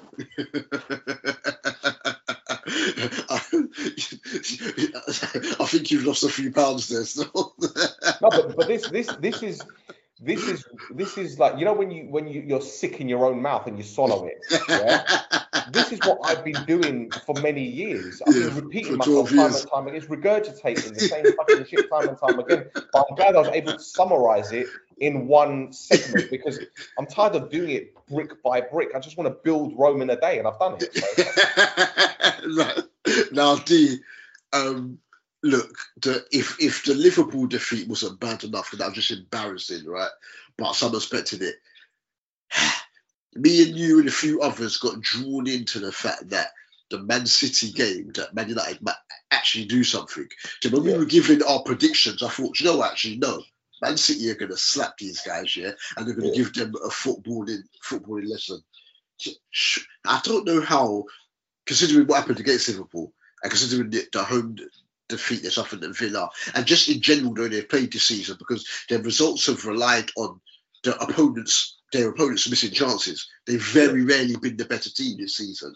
How can you look at that on Saturday and think that there's a way out of it. Because considering now Arsenal, who lost their first three games of the season, are now over Manchester United with a zero goal difference. Listen, like that that performance there, that that performance there was worse than the Liverpool one Yeah. for various reasons. Now, I think there's a I think, what's this that after the 21st minute, United didn't have a shot, or they didn't have something touching it in in, in Man City. I don't, I don't, I don't, Man United had more shots at their own goal than at City's goal. But also, this is how you know. There's a word that we use in Cyprus. It's resili. It's embarrassing. It's embarrassing. but this is how you know that that Pep mocked it. Yeah. Big big derby game. The man made no subs. Yeah? that shows you it, it was a walk in the park. First of all, I say this for time. Do not wind up Pep before a big game. Mourinho learned the hard way. Ollie's now learning the hard way. Yeah. But for you not to be to make a sub in a big derby means it's a walk in the park. Now, United had one shot on target was the Ronaldo volley. yeah, Yeah. But like everyone said, it was a training session for Man City. yeah. Now, for that alone, after the, the conceding five to Liverpool at home was bad enough. I'd have City come here and walk the ball around. Yeah, the way they did. The man should have been gone at full time. Yeah, but like like Stel said, there's so many reasons why. Like because first of all, how do they keep giving this man a new contract? I don't. You contract. I don't. Yeah, but you can see that he's out of his depth. Mhm. Yeah, like I said, he's tactically inept. There's no, there's no um, identity in the team. They don't, they don't know what they're doing. They're like Individual moments. Yeah, Individual glorified moments. Newcastle under Steve Bruce, bro. That's what they are, bro. Yeah, because they rely on quality. The only difference is they have superstars that can bail them out, Yeah. basically. Now, I know that the, the, the problems stem from way up top, but if you take it from from a from the, the pit on the pitch, you can't tell me that another manager can't get in, can't come in, and have them players playing properly, like Mm. have, have them playing as a team, Mm. yeah. Because once they do, they'll be dangerous. There's so much components in that. There's talk of, of playing Sancho, training with Sancho at right wing back now Mm. because you don't trust Wan Bissaka. But, that, but, that, but but does that even surprise you, do you? Because when you you saw the thing they did on Monday Night Football the week before last, Sancho has the most presses in their team. Yeah, but So, so what are they doing? Because so am I wrong? When Ole first took the job, I know they had what looked like an easy run of fixture because they played that Cardiff and Huddersfield and whatnot. Were Man United not pressing to a point because they were pressing so much they were getting injuries? So what's The- happened to that? The, What, the, happened? the, injury started not because of the pressing, but because they brought in Mick Clegg and Michael Clegg as the strength and conditioning coaches. And United, for many years, even under Ferguson, a Mm. lot of players couldn't play a full 90 minutes. They were Mm. knackered. uh, Mm. because the fitness levels weren't there. So Mick Clegg came in with Michael Clegg and they battered the players in the gym. And that's when the injuries started happening. But that's normal because you've got load, volume. And then after a certain amount of time, the players start getting used to it Mm. right? And then we didn't have that many injuries. But the thing is, as D-Man said, man, a, a better manager can come in and get so much out of these players. Just look at the ineptitude. Look at the goal against um that Turkish team last season. Oh, Yeah. when they were on the halfway line. Yeah. What's going on Right? Look at the 4-2-4 against Atalanta in the in the in the first half. Right? Look, this this 5-3-2 system that he decided to play, it's almost as if he just picked it out of the blue. It worked against Spurs because Spurs were dog shit. Yeah, Right? yeah. They- they- were their, horrible. their manager was on the way out, right? He tried it against Atalanta. It failed. Varane got injured. He went to a 4 2 3 1, Mm. got out of jail. He tried it against Liverpool. Well, it wasn't against Liverpool, it was against Man City. Mm. right? And you can't play that system against Manchester City, especially with the midfielders that he had, because what City were doing was very, very clever, right? They were getting the ball out wide as quick as possible because Mm. they knew that Fred and McTominay and Fernandes were no way near intelligent or quick enough to track the What runners. what did Fernandes do on Saturday? What like what did he get? What did Fernandes now, do? let me tell you something. Yeah? That was. Fernandes, Fernandes is a very good player, but that's it. Mm. That's it. And people will tell me, yeah, what his, his stats and this and that. Yeah, you can do it when there aren't any fans in the stadium and there's no pressure, Mm. right? But when you've got 50, 60,000 people bombarding you, let's see how you act. For me, he's one of the most overrated players in the league at the moment. Mm. Okay, at the moment. Okay, don't get me wrong, he's bailed United out so much. However, since Ronaldo has joined, it's almost as if he's starstruck. There are some occasions where he doesn't pass to him, Mm. right? And that infuriates me. Now, I'll tell you this for now, right? And I know I'm, I'm going off on a tangent here, right? Um, Kieran Trippier was nailed on to join us in the summer, nailed on. But then Ronaldo joined, and Diogo Dalot, who was this close to joining Borussia Dortmund, he's still at the club. How does that work? Let's see who his agent is. You know, look, I'm going to let D-Man talk in, in just a moment. But I'll, the final thing I will say on this, right, is that there have been so many United fans over the years saying, you know, the Glazers have taken money out of the club, which is true. But they have spent money, albeit the club's money. They have spent money. There's no one can tell me now in 2021 that the Glazers have not spent money. Again, albeit the club's money. Yeah. Maguire, uh, Wan-Bissaka. Mhm. They signed Phil Jones to a new contract because it's cheaper to, to do that and sign a new defender. Varane. Luke Shaw came in for 30 million pound, right? Mhm. Fred came in for close to 60. Yep. Sancho is 70 million quid, he's on the bench. Yep. Ronaldo, he's okay, he's 15 million quid, but you're still spending money on his wages, however much that is, Yeah. right? Cavani, he's going to be on big wages. So Mhm. they have spent money. Pogba. So, God, Pog, oh, blimey, for, oh, I forgot Ooh, that he was a. United player. I completely forgot that was United player. Sorry. My goodness, praise the Okay. Jesus. You know? So the money has been spent. Yeah. But I don't think it's a coincidence that we've been successful under two managers who play, albeit negative football, but they've got results. Mm. Van Gaal and Mourinho. Mm. And the reason why Mourinho went is because, the plain and simple, he fell out with Pogba, and Ed Woodward had to make a choice. Do you keep Mourinho, who is a bit divisive and can cause you a shitstorm, but he'll win you trophies, Yeah. or do you keep the cash cow, who is the Adidas poster boy? the boy. United are sponsored by our, our manufacturers, our, our, our, Adidas. Paul Pogba, who is worth what 20 million just in social media alone, Mhm. right? Is the face of Pepsi. He's the face of this. He's the face of that. Well, you got a choice, and which which one you're going to go for? You're going to keep Pogba, aren't you? And, and that, that for me, that's still a mistake. And people are going to disagree with me saying, "Oh, yeah, but you, did you see the football that Mourinho?" Yes, I did see the football, but I saw the trophies as well. Yeah. I saw the trophies. It, it Yeah. wasn't anything special, but that, that was that was Yeah. progress. That's stepping stones. Yeah. Tell you this right, if Eddie Howe wins an FA Cup, Mhm. right, people are going to be like, oh, well, you know, he- he- he's a fucking miracle worker. But because of Mourinho and he spent 30 million on Bailly and this and that, Yeah. some of these players Mourinho signed weren't even his signings. Exactly. But again, I'm done with this thing. Sorry. Sorry, back to UD. So what exactly what exactly has to happen for him to get axed? I think he has to.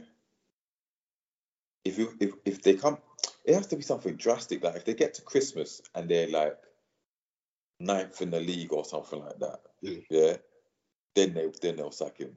But I believe I've always said I think they're gonna wait to the end of the season, Mhm. wish him goodbye, and try go for the Ajax manager. I think that's because the, I'm not defending Man United, the, the Mm. board and stuff, but I think what they don't want to be a Chelsea, yeah, and and just just higher and higher fire, higher fire. But they want in their rise, I think, especially with Ferguson there, they want someone who's gonna come and actually instill either follow the principles of the old Man No, no, stop, stop, stop, stop, stop. this, this rhetoric about the Man United DNA is bullshit. Because people forget that for 26 years, United didn't win the league. For 26 years, United were a cup team. This Yeah, Man but- United DNA is bullshit. Yeah, but, but, the thing is, the, the same way the same way Wenger introduced the Arsenal DNA to, to a certain extent, and that's why they're always trying to get managers to play that kind of football. I think United want someone who's gonna a give the youth a chance, and b like play good football and c be successful. And they haven't got all three right yet. Don't get me wrong, I don't think they're gonna get it right for a very long time. But I think that's their excuse because if they get rid of Solskjaer now, who do they bring in that's not like a Mourinho because they've been burnt before in their eyes. So Mhm. that's why they're not keen on Conte. Pochettino ain't a proven winner anyway. Yeah, there's no one really out there. Zuzu, Zidane, I think it's Zidane. I think that's the one. you don't one. want it. You They don't want it. him exactly. Don't want him. So because there's he's a smart man. Rodgers. That's why. They talk of Brendan Rodgers. Mm. But why is that? Because Yeah, Brendan, football. Brendan's favourite now. Mm. He's built. He's built a culture at Leicester. Yeah, like they see him that, that he would fit the mold to a certain extent. Brendan Rodgers or the Ajax manager. Mm. But in terms of Solskjaer, he knows he's protected because, like Stel said, he's taking all the shots and he's willingly taking all the shots. Mhm. The man says he enjoys he enjoys being criticised. Yeah, he enjoys the negativity. He enjoys being with a smile on his face. You could get he claps five nil and he's still smiling. Like, He, he, he said he said I thought he said you thought United were in the game against Liverpool until the fourth goal went in. Until the Well, all, like- all, all the focus is said, on, um, on Solskjaer. The Glazers and, and, and them not getting away with murder, and they're happy like that because he's not gonna. Yes, he wanted a centre midfielder rather than Ronaldo, but he, he can't come to the, the board and say, "Get me this man, get me that one." You you hold no clout, bro. You're a yes man, and they have to learn your place, and he's happy to, to play that position in the long run. He, yeah, well, well, no, no, no, no. Learn your place, get on the field and do your job in it, and, and we'll keep you in, in in a job for a while. He's not losing, bro. He's not. Bro, lo- Look, you, you, you, put this way, right? If you want to talk about his, his tactical side, great because it's it's, it's non-existent. But I, th- I think I think the, the, the, the defining moment was the uh, Europa League final against um, Villarreal Yep. when David De Gea was given instructions where to dive to save the penalties, and he completely ignored them. Like, don't forget, don't forget these goalkeeping coaches. They spend hours with the with the um, with the analysts to look at to study information, statistics, everything because that's that's important in the game. And this guy is going on instinct. A guy that hadn't saved the penalty for like three years. What fucking instinct is that? I think it was five or six at the time. Rob, I'm telling this for now, yeah. Ole Gunnar Solskjaer on his iPhone, on his Apple Music, in his car, he's got that that Sia tune titanium, you know, bulletproof, nothing to lose. Fire away. That that is what he's got over and over again. Because he said something interesting the other day. Gab Marcotti said it on the on the, on the podcast on his podcast on Monday. He said, um, Solskjaer says with the crit every every time he's criticized, he gets stronger. And I'm sitting there thinking, bruv, are you Optimus Prime? Have you got Energon cubes? Are they filling up? And then it's just like, Listen, I just don't. I don't understand how they can afford to, to, to keep for that much longer, knowing how further and further away they're getting away from the likes of Chelsea, Man Mm. City, and Liverpool, and all the other teams are making changes to catch them. And like, even Arsenal, like you said, Arsenal above them now. Whatever. Spurs have made a managerial change. Mm. They're in real trouble of not making the top four. That's like, and that's a real thing. They talk about Ronaldo's gonna breathe if they don't make the top four. Wake up and smell the coffee, bro. You you Well- are in big, big trouble. when when when Arsenal brought in Arteta, me and Rod, me and Rodri said you got to give this guy a chance because he knows ball and he knows how to get the best out of even the most you know average players. And all right, while that was his first major job, you can tell that he is cut from a different cloth to a lot of the bang average managers that are there. And it's taken him time. All right, he won the cup, which gave him a, a, of execution, so to speak, last season. But this season, you've seen that. Granted, their signings haven't been stellar, so to speak, but he's getting the best out of them. Ben White looks absolutely a, a revelation. Ramsdale as well, the goalkeeper's been brilliant. I, Brilliant. I, Mm. I, I, you know, I hold my hands up. I thought he was going to be a disaster, but he's been brilliant. Mm. For me, and I've been saying this to Rod, just go to Brighton and say, look, let's get Graham Potter. Let's get Graham Potter because I'll tell you this for now. He knows how to shut up shop. He knows that he know the in-game management is brilliant. Yeah. He can play three or four different systems in one game, which Solskjaer can't Yeah. even fucking do in, in one season. right? Get this guy. And I know that the, the task is huge. It's a huge task. But this is a manager that's that's studied abroad. Okay, fair enough. You know, Solskjaer was at Molde. Well, well, Potter was at Ostersund's and he did well there. Mm-hmm. You know, why not give him an opportunity? We've seen Brighton take major scalps. All right, he got he almost would nick the win at Anfield for fuck's sake. They're one of Yeah. our most difficult opponents in this league. Last season, especially at the Amex, for large portions of the game, they played us off of the pitch. They played better in the draw at the Amex than they did when they beat us 1 0 Yeah. At Anfield. Yeah, uh, someone said to me, well, you know, what about Ronaldo? If, if Graham Potter comes in, for example, what about Ronaldo? He's not the kind of man that will listen to a manager. I'll tell you this for now. Regardless of what people say about Ronaldo, he will listen to a fucking manager, especially a manager that knows That to tactically fucking as- coach. astute. Because you saw him a couple of weeks ago mocking Ollie. No respect, bro. That's what you, that's what you and, and every time Ollie substitutes him, you have to explain to him why he substituted Yeah. him. This is it. Like I said, it's, You it's a apologise. cesspit. You, you need to You need to clear it. You need to wipe the slate clean. You need to get rid of Ferguson. You need to get rid of the backroom stuff. You need to just Yeah. start afresh and say, right, you know, get no one that's associated with a club, no one that's got any emotional ties, because that's the main problem. Because you've got a lot of fans that are very, very, what's the word, romantic or, Yeah, romantic or whatever. Yeah, it's all romanticism. man. yeah, that they want someone that knows the club. But, but, but, but, still, you've hit the, it on, on the head to end the United bit because we'll do our last couple before we wrap up. You've hit it on the head. People were saying things like, oh, God bless Ole for restoring us and all he's done for us after Mourinho and whatnot. I'm thinking, what? But Mourinho got you trophies. He hasn't. You're talking like as though he took them from the relegation zone to the Champions League. That's the way some of them all from mid-table obscurity to the Champions League. I don't understand what they're talking about. Dean, what what affiliation did Klopp have with Liverpool before joining them? What affili- affiliation did Guardiola have at City? What affiliation did Conte have at Chelsea? Nothing.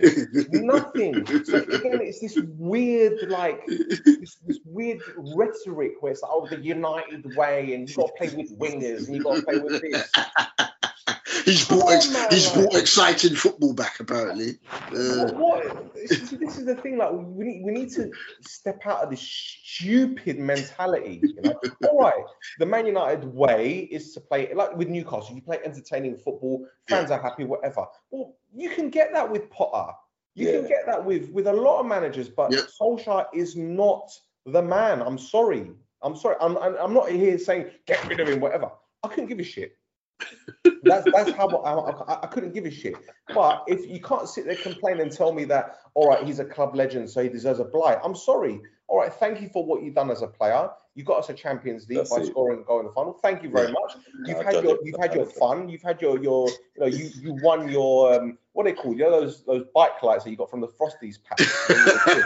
You've won that. You've had your time at United. You know, but the fact is, you spent a shit ton of money. Yep. Right, you've appointed the backroom staff that are just so so incompetent. It's unbelievable.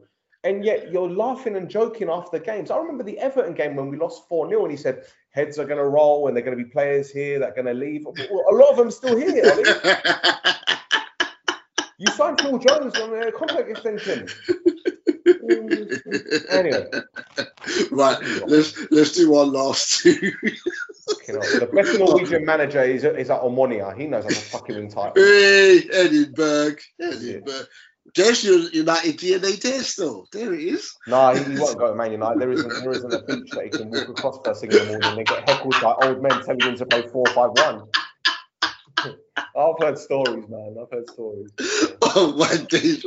Right, let's hard. Why you not play 4 5 1? let's let's do one last two and then wrap it up. Obviously, he was linked to United job, and there were rumours that he was waiting for um uh, what's it? He was waiting for United's call, which is why it took so long for him to go back, um, to, um, to take go back and take Tottenham's offer. Antonio Conte getting the Tottenham job. Um, apparently, he was saying when they approached him in the summer, it was too it's, it was too, it, too much.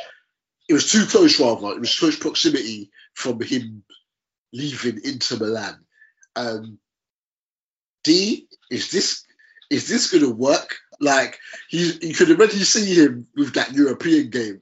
You you won't see me watching Europa Conference League, but I had to watch Tottenham's game. They started off, they went through up. I changed the channel to watch Leicester and Spartak Moscow, and when I turned it back, it was three two. Like there's a lot of work to do there defensively, and then they've drawn nil nil. Is is it going to work? Is he? Some people think he'll be gone in eighteen months. Is is it? Can this work? This relationship? First of all, let, let, let me just let me just this thing about too soon after Inter, yeah, is nonsense. yeah, the money wasn't right at the time. Yeah, now the money's right. Yeah, I'm good to go. Yeah, will it work? Personally, nah, it's not gonna work. yeah, he's talking about oh. I've been assured that they're gonna give me money. I'm going to make the decisions of who I want. They're gonna give me money to spend, bruv. They told Harry Kane he could leave yeah, if the money was right. Yeah, I went back on that gentleman's agreement. Don't get me wrong, Conte's not stupid. He would have gone there and said, you know what, I'm only coming under these conditions. Yeah. Yeah. And Levy would have said, and would have said, them would have said, yes, that's fine. But when push comes to shove, I think they'll give him a little bit of money initially. Yeah. But come next summer, let's see if, if he really gets the big boy money to spend. Yeah, because let's be honest, that squad needs a lot of work. Yeah. It's not like back in the day when we used to say that Spurs were the best first eleven in the country. Yeah, Yeah. yeah, yeah. yeah. Most balanced on the pitch. most Yeah. yeah, yeah. You got to sort out the Harry Kane conundrum at the moment. This man is down tools like no other. Bro. Yeah? His head ain't right. And I don't think the Conte um, acquisition is going to convince him. He still wants out. The problem is who's going to buy him. Yeah, so he Yeah. might as well just suck it up and start playing. Yeah, yeah, yeah. Their defense is shocking, but don't get me wrong. I, and I think that's that's his main concern. He will sort out defense first.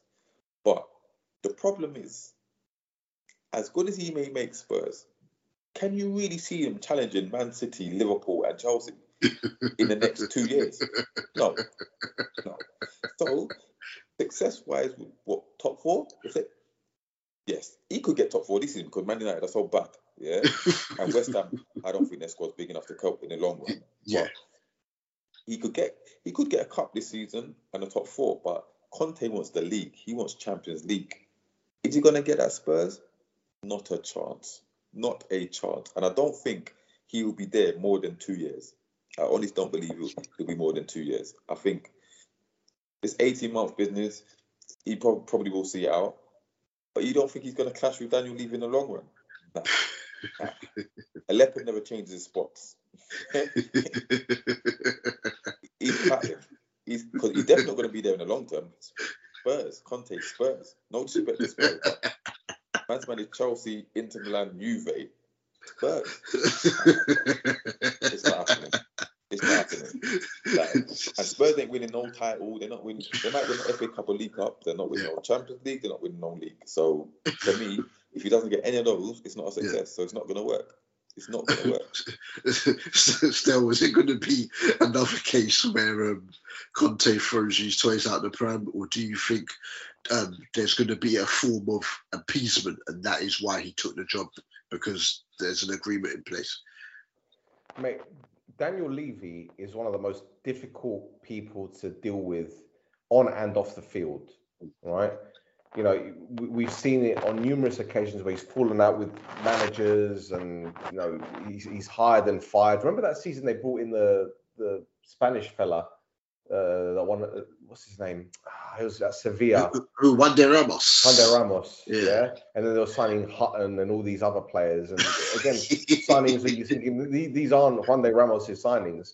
Look, Jose, Mourinho went to Spurs, and when he got the job, I thought, oh, they're serious because while Pochettino left them in the lurch, Dele Alli was still a player. Harry Yeah. Kane was still scoring goals. Yeah. Son was still banging in. Like Yeah. you could you could see that he could work with it, but then obviously results didn't go their way because it is Spurs. It's Spurs, right? You got Antonio Conte, right, who has got he's probably worse than Mourinho when it comes to a temperament, right? Mourinho is like he's pretty chilled in comparison, Yeah. you know. And while Mourinho is very passive aggressive in his interview interviews, Conte is is an utter lunatic, right? he's a tactical genius. Don't get me wrong. Yeah. But he's a fucking loon, right? this is the guy that was texting uh, Diego Costa saying, "I don't." I was, just, be on the I was just about to make a joke and say, is he going to text Alli? But you've beat me Like, to but this is it. it. So when you have someone like Daniel Levy, who, let's be honest, he's more focused, more focused on getting Little Mix to fucking play at White Hart Lane than he used to see Spurs. Well, that, that, that, that was what he was saying about the COVID situation, wasn't it? They was mostly talking about the stadium and the impact that the lack of fans in the stadium, the, Yeah. the lack of events, all that kind of stuff. You got NFL, you've got concerts, you've got whatever, you know, jingle bell ball, whatever you fucking want to call it, you know. They couldn't do it because of COVID. Now they've got the fans back. Obviously, he's like, lovely, brilliant, make more money, bring more events in. Okay, Spurs are important him, don't get me wrong, but they are effectively, they're like landlords more than, they're more, sorry, they're more like, um, what's the word? They're renting the stadium if you think about it, really, because they're playing once every two weeks, whereas, you know, Ed Sheeran can play there, and Stormzy can play there, and that one can play there, Yeah. you know? But with with Conte, Conte is going to want a lot of money, and not just for to build his squad, but because of the shit that Spurs have got there. You know, Davinson Sanchez, terrible. Eric Dier, well, the, the you know it's in the surname, isn't it? Right? No, I'm, I'm, I'm telling it like it is, mate, because he's terrible. He's fucking terrible. Um, uh, ben Davies, the left back, right? Reguilón, what's happened to him? Is he injured? Is he? wha- What's happened to him? No, he played. He played the other day. He played. Um, Yeah. He's Spursy now. He's Spursy Right. now. Uh, Doherty, You've Doherty, infect- he's been Doherty. wh- infected. wh- Where is he? He's Is he still alive? He's Is probably, still he's alive? probably controlling Arsenal Twitter at the moment. You know? um, and Dombele show, shows signs that he's got natural Mm. ability, but it's it's again hit and miss or maybe. Mm. Dele Alli, I don't know what's going on with him. Mm. Then you got Winks, Skip. What can Conte do with that? What can he do with that? Can Spurs sell these players? Because he's going to want to get rid of a lot of players, Mm. But then he's going to want to bring in a lot of players. And when the play looks to play the Conte way, you need to have ball players, Yeah. players that are comfortable on the ball. Yeah. Out of that that Tottenham Tottenham's best eleven, you could probably say Romero's good on the ball, but he's Yeah. a fucking lunatic. You could say that Højbjerg is good on the ball, but he's good for a yellow card. Um, Kane and Son, Mm. Moura at a push. Lo Yeah. Celso, I don't know what's happened to him. And Don. So, And yeah, that's Don about Bele, it, innit? right? Yeah. so if you're going to be playing out from the back, which is the videos that we've seen Inter Milan over the years, imagine Spurs trying that with this crop of players? Right? so what's, what Conte's going to do? He's going to batter the players in training. Some of them are going to down tools because they don't like his training. Yeah. Some of them are going to get pissed off because he's changed their diet. Some of them are going to get pissed off because of the things that he says in the media. Some of them are going to get pissed off because you know he's gone to Daniel Levy. He said, "Look, you're this player's shit. I want that player from from wherever." And it, it's probably going to go up in up in flames. That being said, because he's so good at, at you know as a tactician, he's probably seen that first training session. He goes, right, he'll do well for me, but in a certain system. He'll do well for me, but in a certain system. So it's about getting the system right. Mm. He can't play three at the back with this Spurs team. I'm sorry, but what I will say, Tottenham's main problem for many many years has been the inability to keep clean sheets. Mhm. he got that at the weekend, Mm. which is a start. Yeah. But 18 months, I think again, same with Eddie Howe, it's win-win for the manager because he he- doesn't do well. His reputation remains intact because it's a poison chalice, Yeah. Yeah. know? Yeah. Yeah. and yeah. because of the person that's in charge at Spurs. So it could work both ways. But I'm probably going to end up falling on my sword on this. But I, I don't think it's going to end well. I don't think. That's my honest opinion. But Cool. you know, I'm not always right. 99% of the time. Cool. Right, our last one then, um, and then we'll wrap it up. D, it's your time. Sergi had the Barca job as what interim, whatever, caretaker for one game, and Xavi is here. Apparently, Barca have had the funds to pay his um, clause, so allegedly he paid part of the clause to get it the deal over the line. Um, he's been talking a good game in the press conferences is this going to be a success? Are they going to wait with him and give him more leverage than Koeman did because he is a club legend and one of the greatest midfielders of all time? Or, Oh, yeah. or It's going to end in tears. No, they, they're definitely going to give him leverage. They're going to give him time because they realise that that squad is not good enough. Um, the only promising thing about that squad is the youth that's coming through, uh, Pedri, Gavi, and Fati. Um, Yeah. I'm sure he'll promote a few others to the team. He will get them playing a lot better brand of football than that Dross under Koeman. The first thing he's going to get rid of half those Dutch players as well. Let's be honest. Um, but you never know the truth about Ba- Barca's financial situation, so I don't know how much they're going to spend. I mean, they're talking about renewing Dembele's contract. Wonderful player, but he can't stay fit. 605 days he spent injured or something like that in his Barca tenure. Jesus Christ. But I, I, I do like the way he he, he, he could tell he, he's trying to implement the principles that he, he learned under under Pep. So he's taking no nonsense whatsoever, bringing it back to the basics, the Barca way, the Barca fundamentals, and on and off the pitch and stuff like that. He's got a big job in his hands. Um, he's not going to be as successful as Pep Guardiola. Let's be honest. No Barca manager has been, but my thing is, can he get them back up to a Champions League spot this season? Because it's going to be a tough ask now. And also how he manages the Champions League campaign from here on out. I think that's going to be interesting as well. Yeah. Um, but overall, I think he will be successful. And by successful, I mean he will eventually bag a league title. I, I genuinely believe he can. Um, let's be honest, La Liga is not the standard's not very good at the moment anyway. So even Atletico don't look like that Atletico at the moment, kind of thing. So he, yes, he will. I believe he will be a success, but it's going to be a lot harder than when obviously when Pep was there. There's no Messi, there's no one like of that ilk at the moment. Um, I know they're banking a lot of, hope on on Fati, but what's what's helping him is that he's got the a lot of the old guard helping him out on the, in the back rooms. You've got Dani Alves and role. I think Yeah. Puyol as well, um, and I think somebody else as well. I can't remember who it was, but do okay. I'm, I'm, I'm happy that he's there. I think his time in is it Qatar that he was is in, um, Yeah, Al-Sadd. Yeah, yeah, yeah. winning about a million trophies over there, kind of thing. I think that's put him in good stead just to ease him in a little bit. He knows Barcelona, obviously. He knows what's expected. He was my choice to take over, so Yeah. I think he'll do all right. I think he'll do all right. we, we we know the style of football still because we've all seen bits and pieces of Al-Sadd and the, the tiki-taka that he incorporated there quite quickly. But is it as simple as the fact that because they've got a few really good youngsters who, look, let's be honest, in five, six, seven years' time could be competing, they could be Ballon d'Or winners, right? Is it as simple as that? That if he gets some experience and stabilizes, that they will go back, or realistically, from me, from what I've seen this season, Real Sociedad don't really look like they're going to concede a goal at the moment. They're like um, a lot like Chelsea. Betis decent. Sevilla are decent.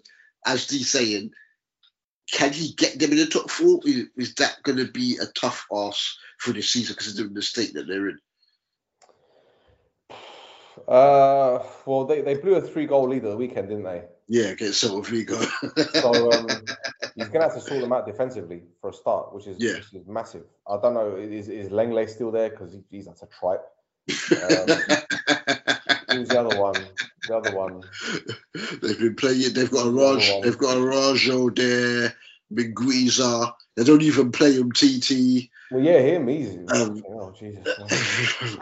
there, there you, there you go. Newcastle, get on the case, man. Oh God, no. Oh, we're Get on the busy- case, man. Bro. We're too busy focusing on Might as well just Coutinho. sign Bassong. Get him TT. That's how you start off. You get the you get the people that are being outcasted at the bigger clubs. That's how you get, and then you get the big names in. Do you know, Yeah. I, I think strategically, this is a very, very clever move from Barcelona because not only did they bring back one of their sons, Yeah. Uh, because Xavi came from Qatar, and I think they had Qatar Airways as a, as a sponsor. They did indeed. It wouldn't surprise me if there's some kind of agreement whereby Barcelona play Al Sadd in some friendlies, much like the WWE do, with- do with Saudi Arabia. Every year they go there yeah. to do an event. It wouldn't surprise me if Barcelona have cut, have some kind of agreement with Al Sadd and it leads to a cash injection one way because I know it's still fan owned, isn't it, in some way, shape, or form. Mm-hmm. They've got the 51 49 rule or model, as they say, with Laporta there. But I think Laporta learned his lesson from the last time he was at the club. And don't forget, he's the guy that brought in Ronaldinho. So, you know, he's got a lot of experience and he, he knows the club inside out. So, while, see, they're doing what Man United should be doing. If you're going to bring in someone that knows the club, you bring in someone who's not toxic. You know, you bring in someone that, you know, knows the values, but is going to do things their way. Do you know I mean? They're not going to just listen to someone in the background saying, oh, you've got to do this, you've got to do that. Xavi's going to do things his way. They play a certain style of football. That's how it's going to become, Yeah, and that's how it should be because they need it right now. yeah. The fans need it. Um, the club sure as hell fucking need it, and yeah, La Liga need it. They've, they've been still they've been like they, they ah, D, some of the games I've watched have been horrible. I watched them against was it Osasuna? And they put like the most crosses ever by a Barcelona team into the box and whatnot. I thought I was watching Burnley. It was hideous. like are and so the, the, the, seven people that Xavi has brought in Mm. as his backroom staff, he's known them since he was like, well, I know he's this tall, but since you know he was he was a kid. So these are these are people that he trusts. As I said, they're not people that he's just met off the street or you know. Yeah. So the, the the philosophy is there. Mm. Um, but again, the, the the financial restrictions has hurt them. Um, but this is Barcelona we're talking about, and it, it look in Spain. I, I seem to remember a, a time when Barcelona weren't winning European cups. I mean, the first time I remember them winning it was in '92 when Koeman scored the winner against Sampdoria. Mm. But Barcelona were never winning European cups then, Yeah. right? It was always Real Madrid, always Real Madrid, and Yeah. they, they're still living in their shadow, kind of. Mm. Um, but as I said, they've got the right man in for the job. He, he commands respect straight away because of who he is, because of the longevity and the lineage that he's had. He hasn't just, you know, he wasn't one of those players that signed and then he spent five or six years at the club. No, he was there from day dot yeah, and he won everything there is to win with arguably the greatest team ever. So he's he's got that there and he's got that credit in the bank already.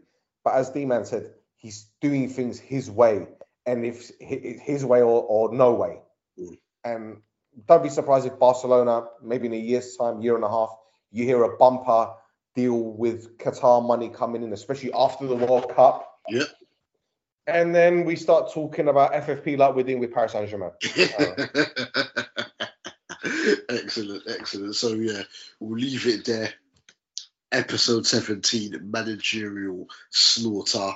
Um, so yeah, let's leave those socials and then wrap it up. Still, you first, homie. Okay, then I'm only going to promote one. Go on YouTube and type in no choftes. Yeah? Or just type in OLB. no chuffness. There you'll find the greatest podcast in the world.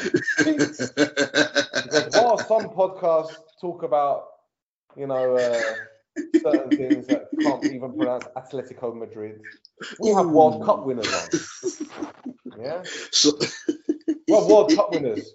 Players that have lifted the, the Coupe du Monde. Thomas that Berthold. have played against the likes of Maradona. Yeah, have worn his shirt, got shirts with him. Hot takes, they're dead. Thank you very much. Thank you for having me, boys. It's been, it's been emotional.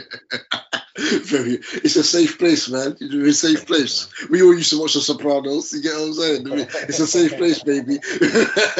right. No, it's been a pleasure. Thank you very much, boys. I mean, like, um, you lot just need to keep doing what you're doing because there's a lot of tripe out there at the moment, and you guys seem to be um, carrying the baton for the the pro- the good stuff, so to speak. So just keep it, just keep it down, boys. Non, Appreciate it, bro. The hot takes crew. oh, oh, be trash, real name, no gimmicks. Jesus Christ, shoot me now. I'm getting told for this shit, man. D, D, so, so, So, yeah. First of all, is, is this, if this is going on YouTube, check out the YouTube channel, Double D can promote after. But like, comment, and subscribe, all of that. Um, follow at DD Footy Factory underscore on the Mhm. Twitter. My Twitter handle is at illphenomenal25. That's phenomenal spelled with an F. And if you can't spell it, you can't follow me. So yeah. you heard the great man. Our usual, uh, I say usual, our weekly slot, regular slot is on on top FM 95.5 FM in London. um, you're best off listening to it on the Tune In Radio app or the Simple Radio app, and we air at 10 a.m. on a, every Saturday morning from 10 a.m. until midday. Um, the, Dee's just giving you the the normal page. We've also got the podcast page at DD Footy Pod, and you can catch any previous podcasts on uh, our SoundCloud, which is um, the D and D Football Factory. We are also our Instagram is D and D Footy Factory underscore as well. My personal handles is at double D. That's D U B U L D W E. As you can see if you're watching on um, uh, just on YouTube on all platforms. And yeah, that's that's it. That is a wrap for episode 17 managerial slaughter big thanks to Stel. We are our people. Thank you very much. Peace.